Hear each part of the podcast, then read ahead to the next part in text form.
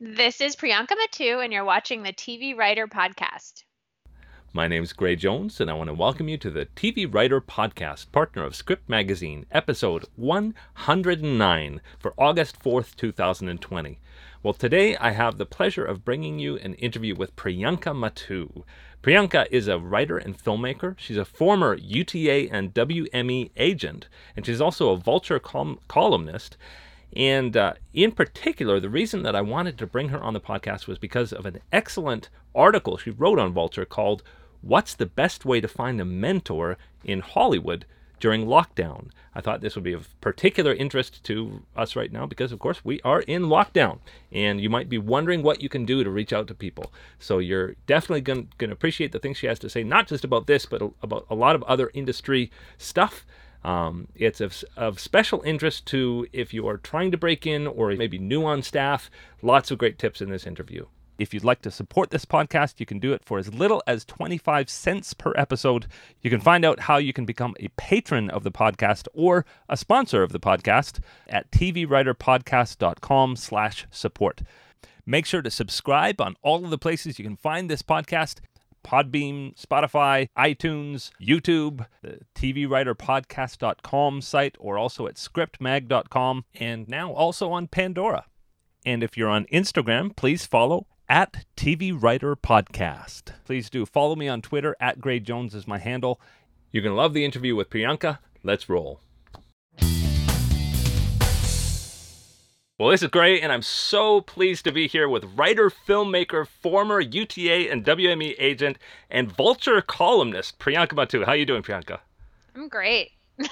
I, I, honestly, I am so excited to have you on because I think you can speak to uh, a segment of the people in this industry that are possibly in in a in a situation that is most unknown right now, um, and that is with with this virus. People have been working for a while.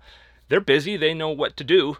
But um, I, I was particularly interested by your article about uh, what's the best way to find a mentor during in Hollywood during lockdown. And I think that people who aren't working yet it may be unclear what to do, and I would love to speak to that today. Yeah. Yeah, it's um, it's a real anxiety I keep hearing. I think I, I, I tend to hear the same questions over and over again in clusters, and mm. I really hmm. get a sense of what anxiety is going around the young writers um, yeah. at that time. So I heard that a lot. Like, what can I be doing other than just writing scripts? Like, also people just looking for guidance when, especially in this country, we don't seem to have um, a lot. mm-hmm. leave it at that. Yeah. Um, just people looking for like someone more experienced to say everything's going to be okay. Mm. I say that my column is a, is kind of a monthly everything's going to be okay, mm-hmm. and so mm-hmm. that's what I was trying to get across. Very cool. And we're going to talk at length about that after the break. But first, I want to um, hear all about you. I mean, wow, you've got a pretty um, full story. I'm going to say that. Uh, but but talk about sort of where you grew up, how you ended up in the U.S., and and how you ended up as an agent at uh, at UTA, WME, etc. Oh my God, it was a wild ride. It was action packed. I didn't grow up in the United States. I was born in India in Kashmir, and then uh, grew up abroad in England uh, and in Saudi Arabia. And we moved to the U.S. when I was a teenager. Uh, at the mm. beginning of high school, like in the middle of my freshman year, to suburban New York um, for my dad's job. He's a doctor, and um, and I thought, you know, I was going to go to med school. I was going to uh, go to MIT and become mm-hmm. an aerospace engineer, and then I was going to, then I was going to go to med school. mm-hmm. yeah. You know, I was just going to do what I, that was my plan. And, yeah. uh, and then I got to college and I realized there were so many interesting, cool things that I could be studying. So, um, so I went to law school instead, just so I could not take biology classes. So a- a- aerospace, and, medicine, and then law. Mm-hmm. Uh-huh. I just, I just, I bought myself some time going to law school. I majored in Italian. Uh-huh. I lived in Italy. I really had this very wow. like this liberal arts dream lifestyle, and that mm-hmm. that re- that made me realize that I wasn't meant for a life in medicine. Mhm. And so I moved out we here with I went to law school, and then um, I knew I didn't want to practice. I was glad I did it, but I just didn't want to practice. And Mhm. um, I didn't even know that agencies existed. I started talking to a friend who was moving to LA, and she said, "You know, you might be a good fit for an agency." And I said, "I don't, I don't have a TV. I don't. It does- doesn't make any sense to me." Yeah. So I started doing my research, and I found Peter Benedek, who who is one of the co-founders of UTA. He Mhm. went to Michigan like I did, and he was a lapsed attorney, as uh, I was. And I reached out to him with my resume, and I said, "I'm just graduating from law school. I would love to, you know, work in an agency." And he said, "Come out for Mhm. an interview," and he hired me, and I moved out three weeks later. So Wow. knowing basically nothing other than what I had Googled, um, I thought, well, here's an adventure. I was 23 at the time, maybe, Mhm. so it was the kind of time in your life when you're when it doesn't matter so much. Uh, I thought I'd try it. My parents were nervous, but they said, you know, do it for a year, and Mhm. then um, and then see how you feel. You can always move home. Of Mhm. course, I said I'm never moving back to Michigan. Yeah. Um, and um, and then I got promoted very quickly. I really found my feet here. I didn't know comedy existed as an industry, um, and I found, uh, one, you know, I found out that the things that I had always liked, the things I had always had an eye for, picking out people that were funny, picking out material that was funny, was something that I could actually turn into an income Mm. and that was shocking to me. So I was promoted very quickly. I was an agent. Um, I think I was an assistant for a year, maybe a year and a half, Mhm. um, and then I was an agent um, very quickly. Um, and so I was working with all these movie stars all of a sudden. It was Mhm. cra- It was a crazy. It was a crazy ride. Um, and when they said they were going to promote me, I remember Peter and my my old boss Sharon calling me and saying, over Christmas one time, I was home with my parents and I was like, "You guys are all nuts. I'm gonna go." They will. No one will be offended by this. They know. Yeah. Um, I said, "You guys are all nuts. Agents are crazy. I'm gonna go take the bar exam and I'm just gonna be a lawyer." And they called me over Christmas and said, "What do you need?" They're like, "You're you're good. You can, you know, you're just good. You're good with the clients. You know Mhm. what's funny. You know, you like you have all the skills." Um, and I said, "Well, I need more money." and they were like, "Okay, we'll give you. We have money." you know, like, we Yeah. have money. And I said, well, what, you know, I don't think I want to be an agent. And they said, why don't you try it out for a year? And if you don't like it, it was uh, ridiculous, ridiculous that I had to have this conversation. If you don't like it, then we'll help you find another job, and then you won't be an Mhm. assistant, dum dum, you know, yeah. which was a very good point. And so I tried it out for four more years. That's a I good try. Yeah, I started Yeah. signing my own people, which was super fun. That was my favorite part of the Mm-hmm. job. So I signed, um, you know, my first client was Ellie Kemper, and Mhm. then I signed Kumail and then Johnny, and I loved my clients. Jenny Slate, Mm. I worked with, you know, like a lot of really cool up and come. They're all famous now. Yeah. Um, but signing those people, and because they found their footing really quickly, um, gave me a lot of credibility. You know, it's Mm. it's such a funny town. So Yeah. so once I started signing these people, people started taking me seriously. Um, and and at the same time, I was already working with these sort of higher, like high level talent. So so I started out with a really good Rolodex. Mm. Yeah. and and then and then I and then I didn't want to be an agent anymore. I really did try to quit every year. I would go into my yearly meeting and they would say, "What if we give you more money?" or "Here's your bonus." And and I was like, I just it's not for me. It's something's missing, Mm. and I didn't know what Yeah. was missing. But when um, Jack Black, who I had worked with on the agent side, um, was getting an offer to fund a TV company, and he was kind Mhm. of like, "Well, who would I hire?" You know, he's got a it's it's not a decision anyone could take lightly to like let someone Mhm. into into their lives. And I was like, well, I'm already here, you know, and I don't want to be Yeah. at the agency. And so I left and I and I built a TV company for him. So I was partnered with him for five years, and in that job, I didn't again did not know what I was doing. I remember Mhm. week one googling how to give notes. I was like, what do they look like? and, and you know the funny thing is being on the receiving end of notes it's a is a common joke about how how long somebody may have been doing their job before giving that note A hundred percent. Week one, he was like, "Could you turn around some notes on the script?" And I was like, mm. wow I mean, I got pretty good at it. I learned. I learned. I learned how a script was built inside and out. I learned how to develop a pitch so that it sold.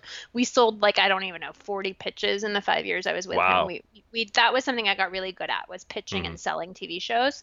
Um and um and it- ultimately I was doing more and more of the creative lifting, especially since I really enjoyed walking first-time writers through their first sale Hmm. So as I was teaching people to come up with TV ideas and sell them, you know, then I had my first baby and I thought, wait a minute, like I'm this close to the material and I have so many ideas and so many things that Mm. I want to say. Um, why don't I just try it? And I was a little bit secretive about it. I had only told Mm. Jack, I said, I'm going to Yeah. try writing this thing and shooting it. And if it's bad, no one will see it. And if it's good, maybe, you know, it'll change my life. Mhm. So when my child, I had a toddler at the time, it was 2018, 2017. I wrote a short film and I wrote it for my favorite actress, who's a woman named Meera Syal, who lives in England. She's a Mhm. comedy legend, British British Indian comedy legend. I wrote it for her. I had met her once on a set and I held on to her email address. And I wrote this short Mhm. film. I shot it at my house. I Wow. sent it to her and said, We've only met once. Would you fly to Los Angeles? I can fly you here on points wow. um, and do my short film, and and it just came together. It came together. I shot it in a weekend, um, and it was the first time I ever felt like this is what I'm supposed to be doing. Hmm. This is right. I woke up the first day I was supposed to direct, and I was terrified. I was terrified of directing, and I just and it just felt like home. Hmm. I mean, I did shoot at my cool. house. shot at my house. in the household. Yeah. I still remember the AD yelling at me about wearing um wearing uh flip flops in my Mhm. house before we. Yeah. He was like, "You can't. You gotta wear closed toe shoes." I was like, "I just woke up at my house, so I haven't time to put on real shoes yet."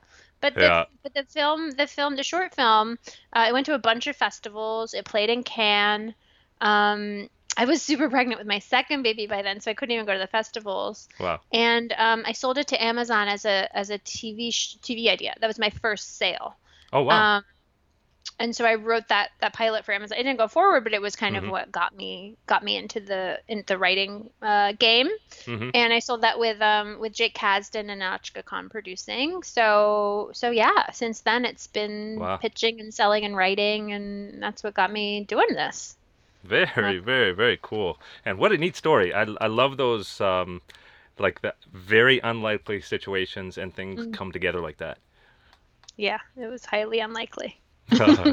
I say that I Yeah. kept taking like baby steps toward what I ultimately wanted to do. It just took a second for me Hmm. to realize it.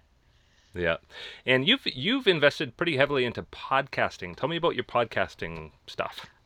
Yes, so podcasting, I was waiting for my Amazon deal to close on that first sale that I was telling you about, and it was Mhm. taking a really long time. And so my two friends, I think because I was used to the pace of an agency that has never Mhm. left me. Um, and so two friends of mine who are longtime podcasters came to me and said, you know, we'd like to start a podcast uh, network that that focuses on female hosts, on women hosts. Very cool. Um, and I said, I love the idea. I'll help you get it off the ground because I do have that business brain that Hmm. was was sitting idle while I was writing, you know. Yeah. Um, and so I, so yeah, we partnered up and got it off the ground, and we were expecting to have a few shows that first year, but it ended up being thirteen shows. Thirteen. Wow. Yeah. The first person on board was Margaret Cho, hmm which was unbelievable. Again, that's that's where my background helps because her agents at WME felt safe Hmm. partnering her up with me, knowing that it wasn't going to be bad, and I knew how to deal with with talent and you know Yeah. that kind of thing. Um, and yeah, we just cel- celebrated our first year, but it's been an amazing year. I mean, we we yeah, 13 shows, all really like critically acclaimed. We m- made money. I mean, it's you know, Hmm. knock on wood, it's going pretty well. Um, but yeah, I think I just am so attracted to storytelling in any form that this and the low barrier to entry was really appealing to me, especially in hmm. helping women who I know, you know, instead of churning through the sort of like pilot pitching process, could have Yeah. an idea and then just make it. It's so freeing. Yeah. Very, very cool. Um, and you you also podcast. Um, you do a wellness, beauty wellness podcast. Um, I have a yeah, I host a podcast, which I didn't mean to do. It wasn't on purpose necessarily. Mhm. I had an idea for a beauty and wellness podcast hosted by women of color, um, because I felt like that was a big hole in the market. And then um, because we were so DIY, we were funded off of a Kickstarter basically. mhm. Um, I realized I couldn't actually afford a host, so I had to host it myself. Uh, and I, I was very reluctant, but yeah. I really enjoy it. I really enjoy it because it's we're having conversations um, that are that need to be heard. I think. Hmm. that's the best reason to start a podcast. Yeah, yeah, Yeah, I I- agree. so Actually, yeah, that's when I when I started this one, it was now back in 2010. There wasn't Mm-hmm. a lot out there about TV writing, and I, I and especially about TV writers. Um, Mm-hmm. I mean, there was sort of how you do this, how you do that, but there wasn't a lot of sort of the backstory of people's lives, and Right. that was a lot of why I started this one. Right. And that stuff I think is so inspiring because you can talk about the craft all you want, but until you Mm. hear someone's personal story, Hmm. it's harder to connect. Yeah.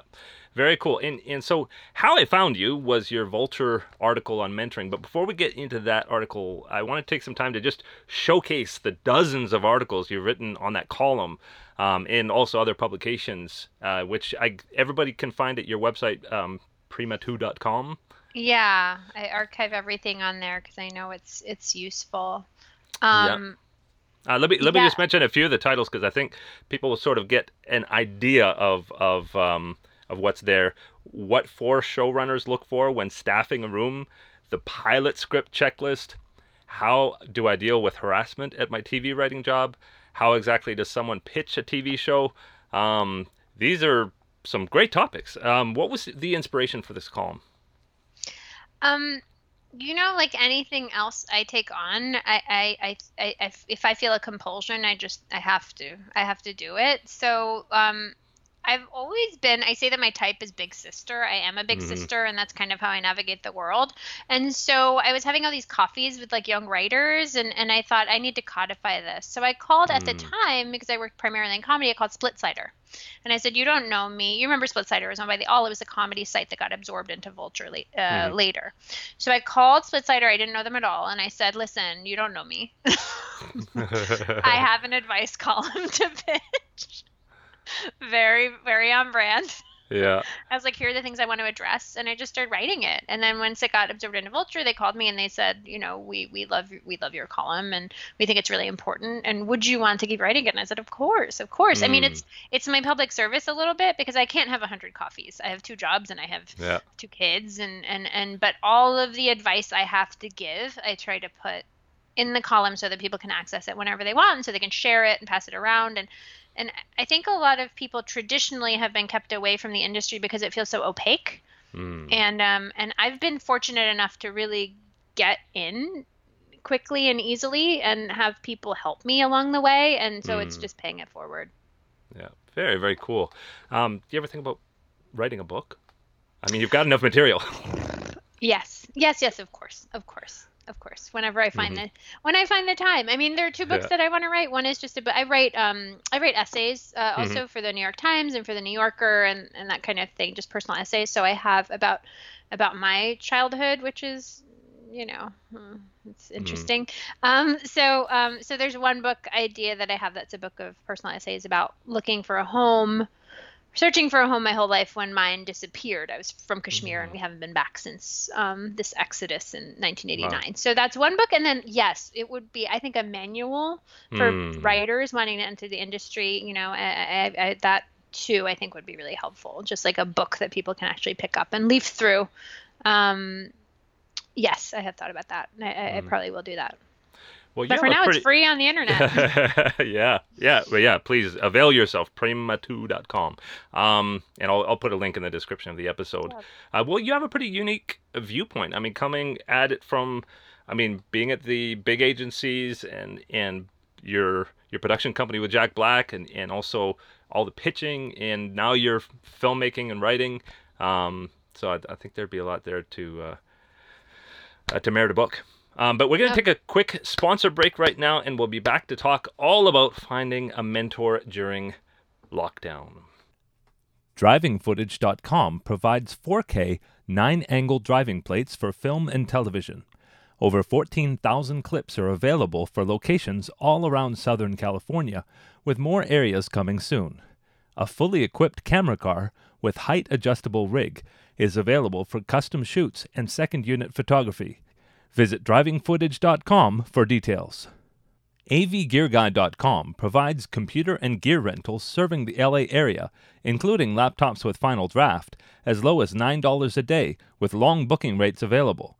They also scan photos, documents, video and audio tapes, and film reels to digital so you can easily share with your friends and family.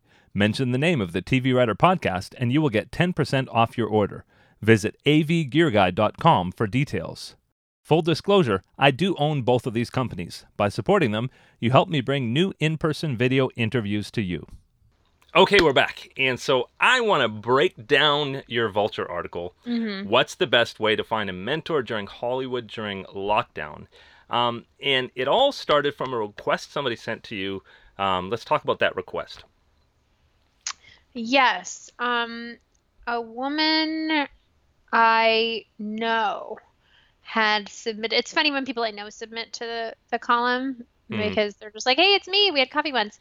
Um, but it usually is like I said, I try to address questions that I hear more than once because mm. one offs I can just answer on Twitter or whatever. Yeah. Um, but I had heard from a few people, and especially this woman I know who had really articulated it well, who said she was writing and she was doing all the things she felt like she was supposed to be doing, but she had some anxiety about like finding a mentor that she felt like she was mm. getting a lot of conflicting information. That without a mentor to help you through the through the industry, you're kind of lost. Or how how are you supposed to look for a mentor? Are you just supposed to email people and say, "Will you mentor me?" And I was just like, "Oh, I'm so glad you asked this because now I understand why I'm getting all these emails from people saying mm. they'd like to pick my brain or have coffee."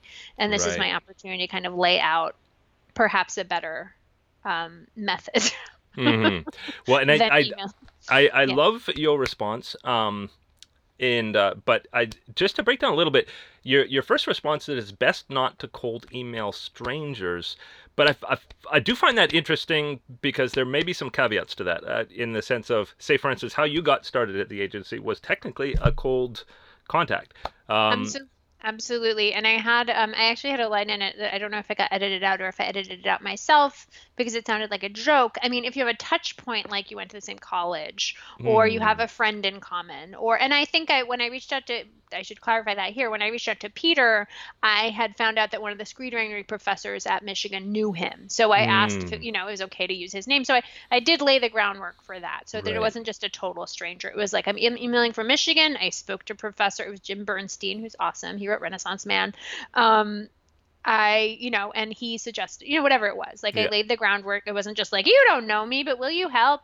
Um, which I think can be kind of jarring for people mm. to get, hmm. especially busy people.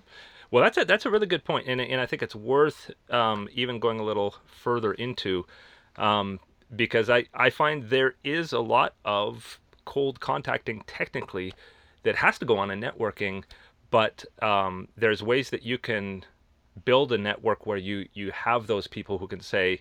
Um, can you help me get coffee with this person? or could i mention you when i'm reaching out to this person? or, or that kind of thing. What can people do to to build that yeah, absolutely. One on one hand, you know, like I said, if you are reaching out to someone, you can try to find a touch point, whether it's a university or a high school, a hometown, a friend in common. Sometimes Facebook can be very helpful for that. I'm not on Facebook, but I know you can say, "Oh, we have this friend in common," and that will give mm. you like a little bit of a boost. But um, but other than just that, I feel like the focus first should be your own work and building your lateral network. I talk about mm. this a mm. lot, which is like the people who are your peers or just above. Um, you know, I think a lot of writers um, not necessarily make a mistake, but feel the need to reach out, for example, to the showrunner of their favorite show, mm-hmm. which is sure, but you know, yeah. I've seen showrunners inboxes and they're alarming. Um, so so my advice is like reach out to like oh that that the the yeah, the most junior writer on the show who you follow on Twitter. Like mm. that person might have something to say to you and might want to help, especially if you come from the same background or you're both women or you're both you know whatever it is. Um, mm-hmm. Um, so so the only you know there's this idea that only the person at the very top is is able in a position to help you and that's not true. Like we all mm. rise with the with the tide and I think that's something you need to kind of keep in mind. I didn't have any important you know important friends um, or contacts until we all just rose you mm. know and now my friends are running studios or whatever. Yeah. so so that's how it happens. It wasn't like i i it wasn't you know as a young agent i wasn't hanging out with the head of universal. Yeah. Well well I, I think that um, something that happens in this lockdown is a lot of people they're not working right now. Um, and so they have a ton of time on their hands Absolutely. and it's and it's it's easy to think that so does everybody else um, but the showrunners that i talk to without fail are just as busy now as they Oh. ever were. Plus, they have their kids More. and all that going on. Um, and More uh, busy. yeah, and, and everybody's facing the same challenges. Uh, I was talking to a showrunner the other day that that uh, um, he was pitching and his cat walked across the screen, and it totally broke up the pitch. Um, and uh, and I, as I'm scheduling things, people have to. Okay, I got to take my kids to this, and I, people are more busy right now. Definitely, because at least usually you have the separation. You can go to work and you're at work, and you come home and you're at home. The thing that nobody ever talks about is childcare and how childcare Mm. is the thing that makes the entire TV industry work. Because without childcare, and most of the showrunners I know do have children and families, um, without childcare, we're lost. And that's what you're seeing right now because a lot of people don't have uh, nannies around because their nannies aren't safe. A lot of people don't have daycare options. Obviously, schools are closed. So, so I would say when you're reaching out to showrunners right now, they're the most stressed they've ever been. Hmm. Especially when they're being told like, no, the show isn't no, the show isn't going, or we can't shoot until next year, or we can't shoot until there's a virus. You know, they feel responsible for the hundreds and hundreds of people who are not able to work in the interim. That's Mm. very stressful. Yeah, and you, you said something interesting. Asking some someone to mentor you when they're already spinning nine plates at once comes across as a ton of work. Um, that that totally makes sense because why like, and even if if you even if they did say yes, they're not going to have the time to give you. Um, so what can you do? So what you can do is like sit back and take a look around you. And I hear a lot like I don't know anybody and I don't have any resources, but that's not true. Like you're I doubt that you're in a cre- that you're pursuing a creative creative profession without having people around you who are also trying to pursue creative professions. So even if you're both just starting out, perhaps one of you wants to write something that the other person directs. Perhaps you want to record a, a podcast that could serve as a proof of concept for a TV show idea you have. Like you can always do the work, but but reach laterally. I mean, Mm. reaching out to people, reach out to people who have the time for you right now. And it's not anything to take personally. It's not like um, some showrunner is getting like 20 cold emails a day and then picks the one that, that he or she thinks merits a response. Like that person is Mm. just not responding to their emails right now, you know, Yeah. unless it's like you have a pitch meeting at this time, you know? Yeah. uh, it's it's just not i'm not even running a show when i you know my emails are are, are turning into a mess so um so it's about creating the work but also like collaborating with people in whatever Mm. way you can having a friend Yeah. read and give notes on your script giving giving notes on a friend's script um also like having you know like making sure you have a network of people who are interested in other things like people who Mm. are w- interested in working at agencies or interested in producing or interested in because these are the people who are going to buy your stuff man like your Mm. friends can't all be writers you can't completely dismiss the suits like keep an eye on you know um and i don't think networking i've never I, I, I it's not that networking is a dirty word Mm. um i just don't like the idea of it as being like purpose purposefully going out there to make connections with people you wouldn't otherwise i think see who you're drawn to Mhm. um, foster and nurture those connections. I mean, my friends that I work with now are my real friends, my real friends I've Mm. known for 15 or 16 years. Um, Yeah. So, um, so it's that. It's like building a. It's building your Rolodex now because Mm. as everyone moves along the conveyor belt of success, right? Um, like, hopefully there will be more people in positions of influence to say, "Hey, I can't do that job, but you know who you should hire?" Or, "Of course, Mm. I have a friend who you you you should interview." Like, this stuff comes up. I mean, something just came to me this morning that was that was, "Oh, your friend, um, you know, your I was a referral from a friend Mhm. who passed on something," and I was like, "Great, you know, like Yeah. that's great for me. That's more opportunities for me." Um, but this is where it starts. It starts laterally, I think. Hmm. Uh, just recently, I talked to Evan Bleiweiss. Um, he played hockey with Shawn Ryan back in the Mhm. day, Mhm. um, but he didn't. He didn't join the hockey team to network, Exactly. uh, and Shawn didn't give him an opportunity um, just because he was on that hockey team. They just became friends as they were there. They chatted, um, and Shawn became interested in what he was Yeah. doing. Even when he gave him an opportunity, it wasn't necessarily a great opportunity. It was just to sort of observe and and and um, I hear a lot of the the junior levels are actually far more helpful because they're sort of plugged into the bottom level. Um, if you're talking to a production assistant on a show, when they move up to writer's assistant, there's a an opening beneath Exactly. that they just left, and they're the mm-hmm. only person who they're the first person to know about that. Mm-hmm. Um, so in terms of practicality, it's much more practical to reach out to the sort of lower levels.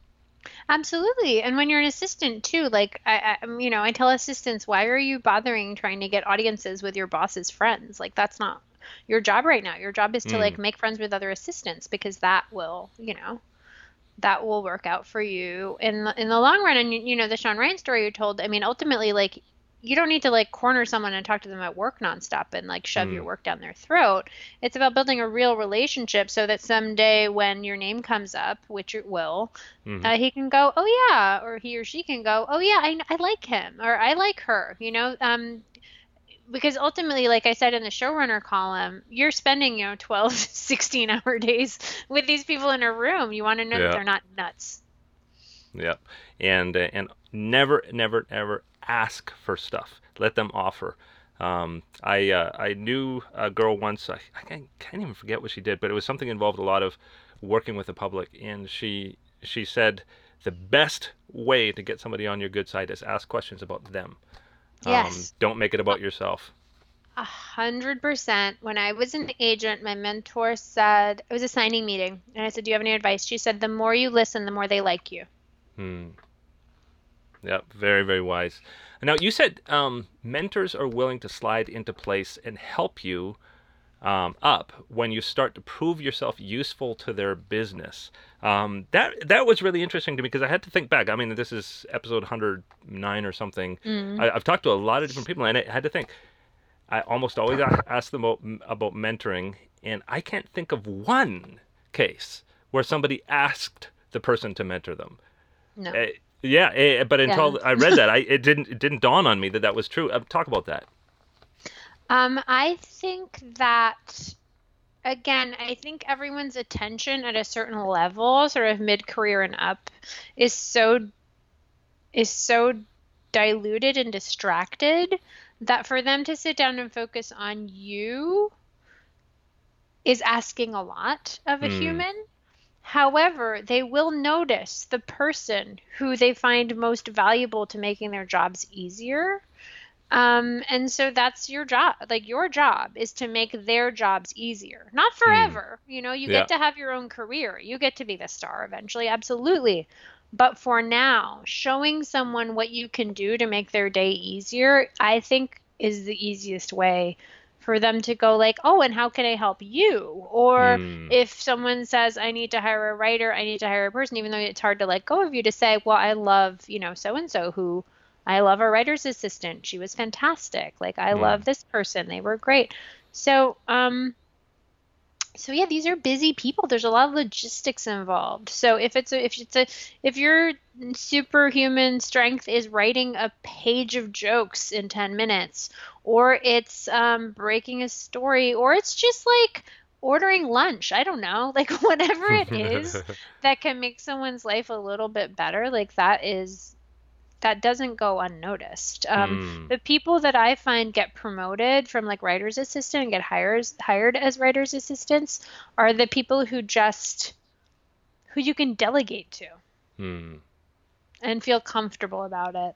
Um, we always, my husband and I have always have like shared an assistant for a long time, and we've had a series of assistants, all of whom are now writers or you know who've moved on to other things, Mhm. Um, other like really cool jobs, I think. But um, but the ones that stick out, we always look for. We we go, you know, send us a writing sample. We want good writers because we want you to write. You know, like Mhm. we're gonna ask for your notes. We're gonna give you notes. We're gonna help you develop the stuff that you have. Um, and then and then just like logistically, like just remember, just even remembering that, like, oh no, I have this meeting. What do I need to prep for this meeting? You know, like Hmm. being our external hard drive. Like that's really the job, right? Yeah. Well, I, and, I, and I do I do feel like there's there's a way, and I, and I know when you get on staff, it's one of the scariest things ever because you think you're gonna lose your job. Um, you you don't know how you how you can speak up because when when you do, it seems like you're not saying anything near what everybody else is saying, and, and all that. But I, I I feel like there are ways that you can sort of in subtext ask for a mentor in the sense of um, uh, some, some, somebody said recently in an interview um, at the end of the week, sort of going to one of the senior writers and saying, "How did I do this week? Um, tell me, is there anything I could have done better?" Um, and that's a that's a, a sort of very low effort way Yeah. of getting to them them to mentor you a little. And if you have that kind of humility to sort of be asking those kinds of questions, I feel like after a few weeks, it they are going to be mentoring you, and maybe they don't even know it yet. And then it's sort of a, easier to slide into that. You you had mentioned sliding into it um, in your article. Yeah, I think it's often more just more organic than that. Whether you're asking for feedback or you say like, is there anything? I mean, I was the queen of like, you seem like you're having. again, I thought, as I made very clear, I thought all agents were crazy. I was the queen of like, you seem like you're having a hard time. Like, what can I do?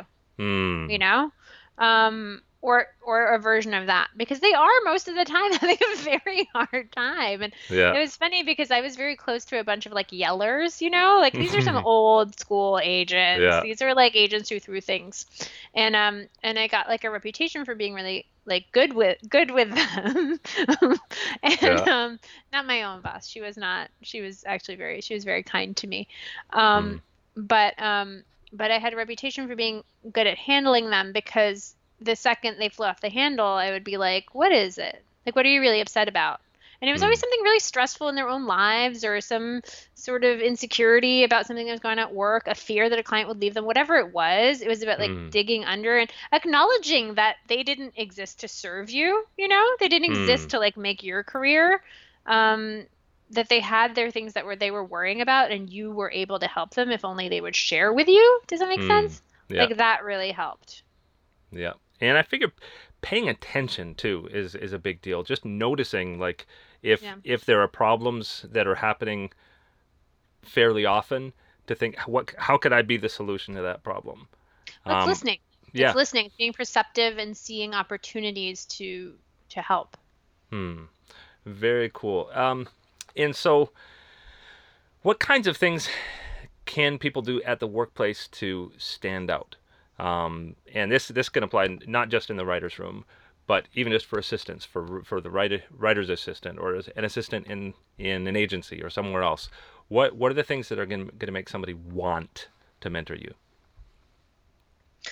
I can only speak to my own experience and the experience of like the young women mostly that I've mentored um, and helped through. I- I'm sure there are a million ways, and other people can can weigh in with their advice. But um, in retrospect, I mean, I can't say at the time that I knew what I was doing, but Mhm. um, one of them was don't talk shit. Just don't talk shit because Mhm. if you start talking shit, if you gossip, even if you have been even if you have been lured into gossiping, don't Mhm. fall for it because the next thing your boss is thinking, it's what are they saying when I'm not around? Hmm. Do not talk shit. They want to know that you're trustworthy. I mean, obviously, if you're reporting like an actual violation, like please do that. But do you know what I mean? Don't like the idle gossip. Like don't participate. You're there to work. You're there to work. Like you want to be Yeah. sociable and friendly, but but you know that stuff is is unnecessary. So one, don't talk shit. Two, read Hmm.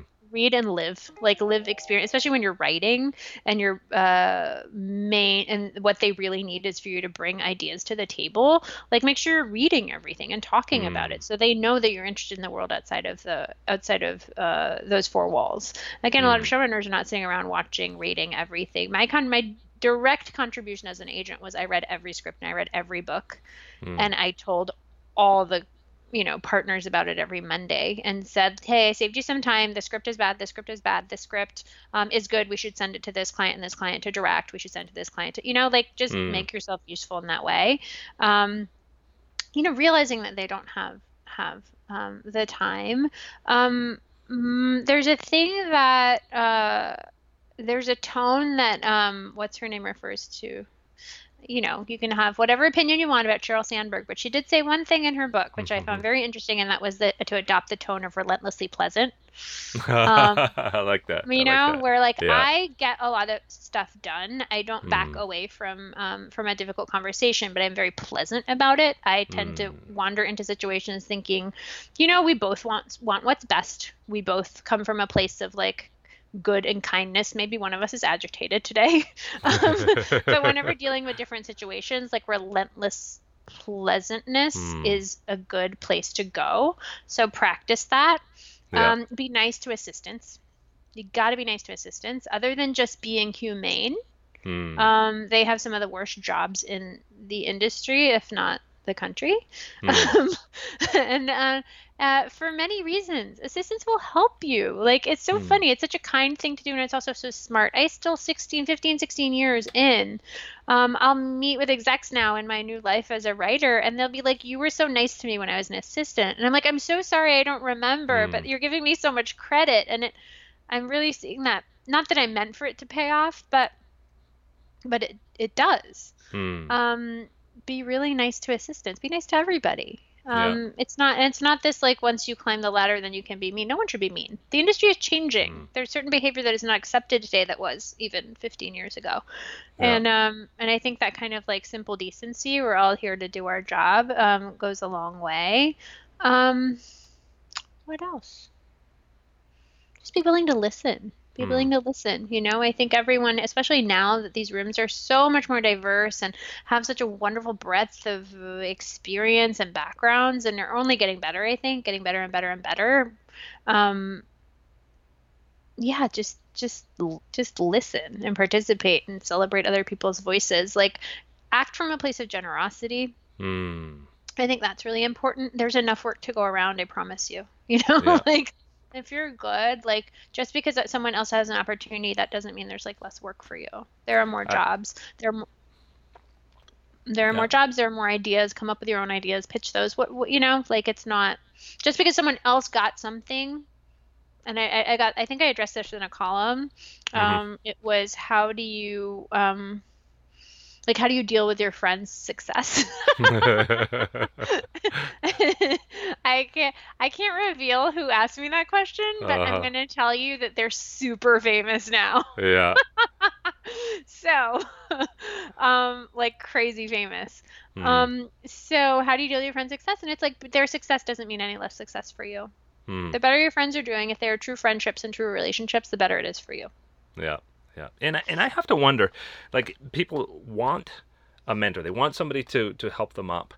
I I feel like whatever you want to receive, you should be giving yourself, and there's always Yeah. somebody who's in a worse situation, a uh, younger, knows less, or maybe less connected. There's always somebody that you could be helping, and the way this industry goes. It, mm-hmm. it really is true that that person could be hiring you one day. A hundred percent. But you don't even need to have that kind of like um the mechanics of it in your head. I think just like if I start to think too much about like who can do what for me, it gives me a Mm. headache.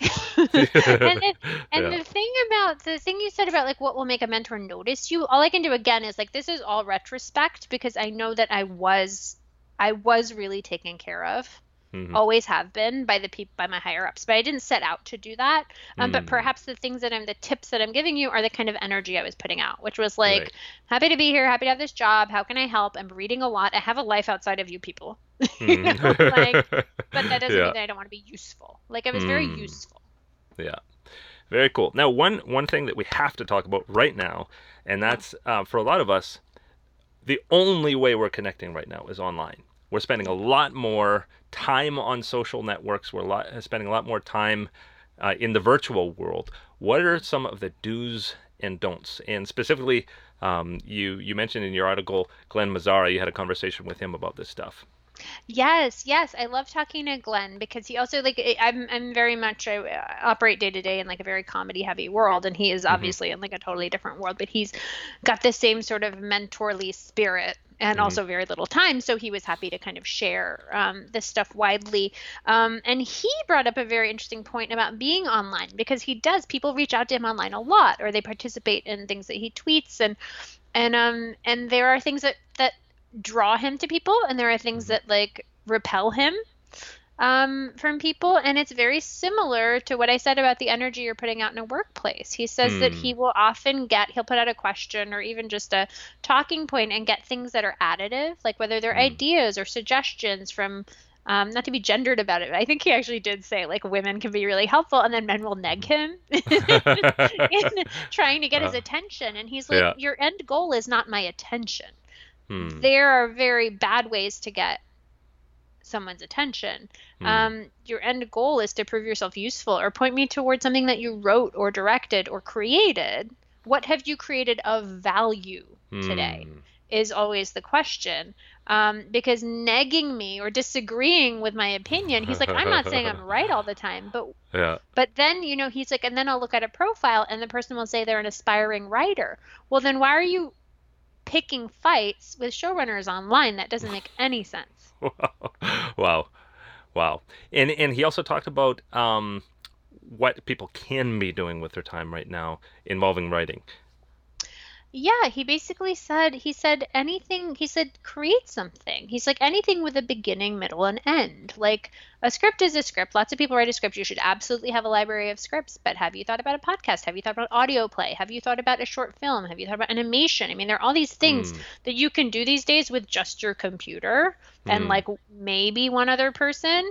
Um, but not really. Like you can do you can do the one man, one woman, one man banding that like that Mm. wasn't available to people 20 years ago when it was just like a spec script would make your make your career. It's not it's not like that anymore. Um, and also you know i think I, th- I don't know if i put this in the column but here's another thing is is um I understand that you know a lot of writers uh, or aspiring writers too are super passionate about the things they watch and they read, Mm. um, and without being too, I don't want to be um, what's the word? I don't want to s- censor anyone, but maybe think before you put a negative opinion out there that someone worked really hard on it, Mm. and that someone might be in a sad place where they're googling their name. and that Yeah. person might be in a position to hire you on a Mhm. show that you like. You wouldn't do that in a job interview. I don't think it's exactly censorious, but you wouldn't go into a company. Like I said, you wouldn't go into a company. You wouldn't go into an interview at McDonald's and, and then shit on Happy Meals for 20 minutes. You know, like Yeah. that's just not your presence is a job interview. Hmm. And and I think um, again, not not necessarily um, doing it too methodically, but looking for opportunities to encourage that are genuine. Um, Like when when you saw they did a really good job on something to articulate what about it was good. Uh, no nobody dislikes hearing well articulated comments about how good a job they did. Absolutely, absolutely, and um, and reaching out to people when you like their work without without a desire to get a response, hmm but just saying, "Hey, I love this article. Like, you know, it really connect. I really connected with it." People are no matter what level they are, no matter what level they are, that desire to connect with people and the desire to hear feedback doesn't go away. You know? Yeah, and it doesn't actually take that many responses to to know who somebody is. Even even people who reach out to me on Twitter about the podcast, even if they never say anything, I I start to notice who's liking the Yeah. tweets a lot, um, Yes. or or even just three or four or five uh, nice comments. I know who that person is. They're all of a, s- all of a sudden a little more genuine than the random masses out there. Um, Yeah. Yeah. My approach to Twitter is very, um, and I've totally, I've made this mistake before, but I try to undo it. Is, um, you know how they say you shouldn't drink when you're sad? mhm. You should not go on Twitter when you're angry. You're not going to Twitter. I won't do it because I'll Good just advice. spew out a bunch of nonsense, which will get me a bunch of likes and retweets. But no, no then I have to backtrack and be like, no, I was Yeah. just mad. I didn't mean to wade into this kind of conversation. Um, I try to keep it really positive. Like on Twitter, Mm-hmm. I share what I've read and I liked. I, you know, I boost other people's work. Um, Mhm. I reach out to other people. I like enjoy a conversation. But I just, if I feel that anger, which by the way, I mean, it's a chicken and egg situation because once you get on Twitter, you're mad. But once you feel the Yeah. rage, step away. Step Mm. away.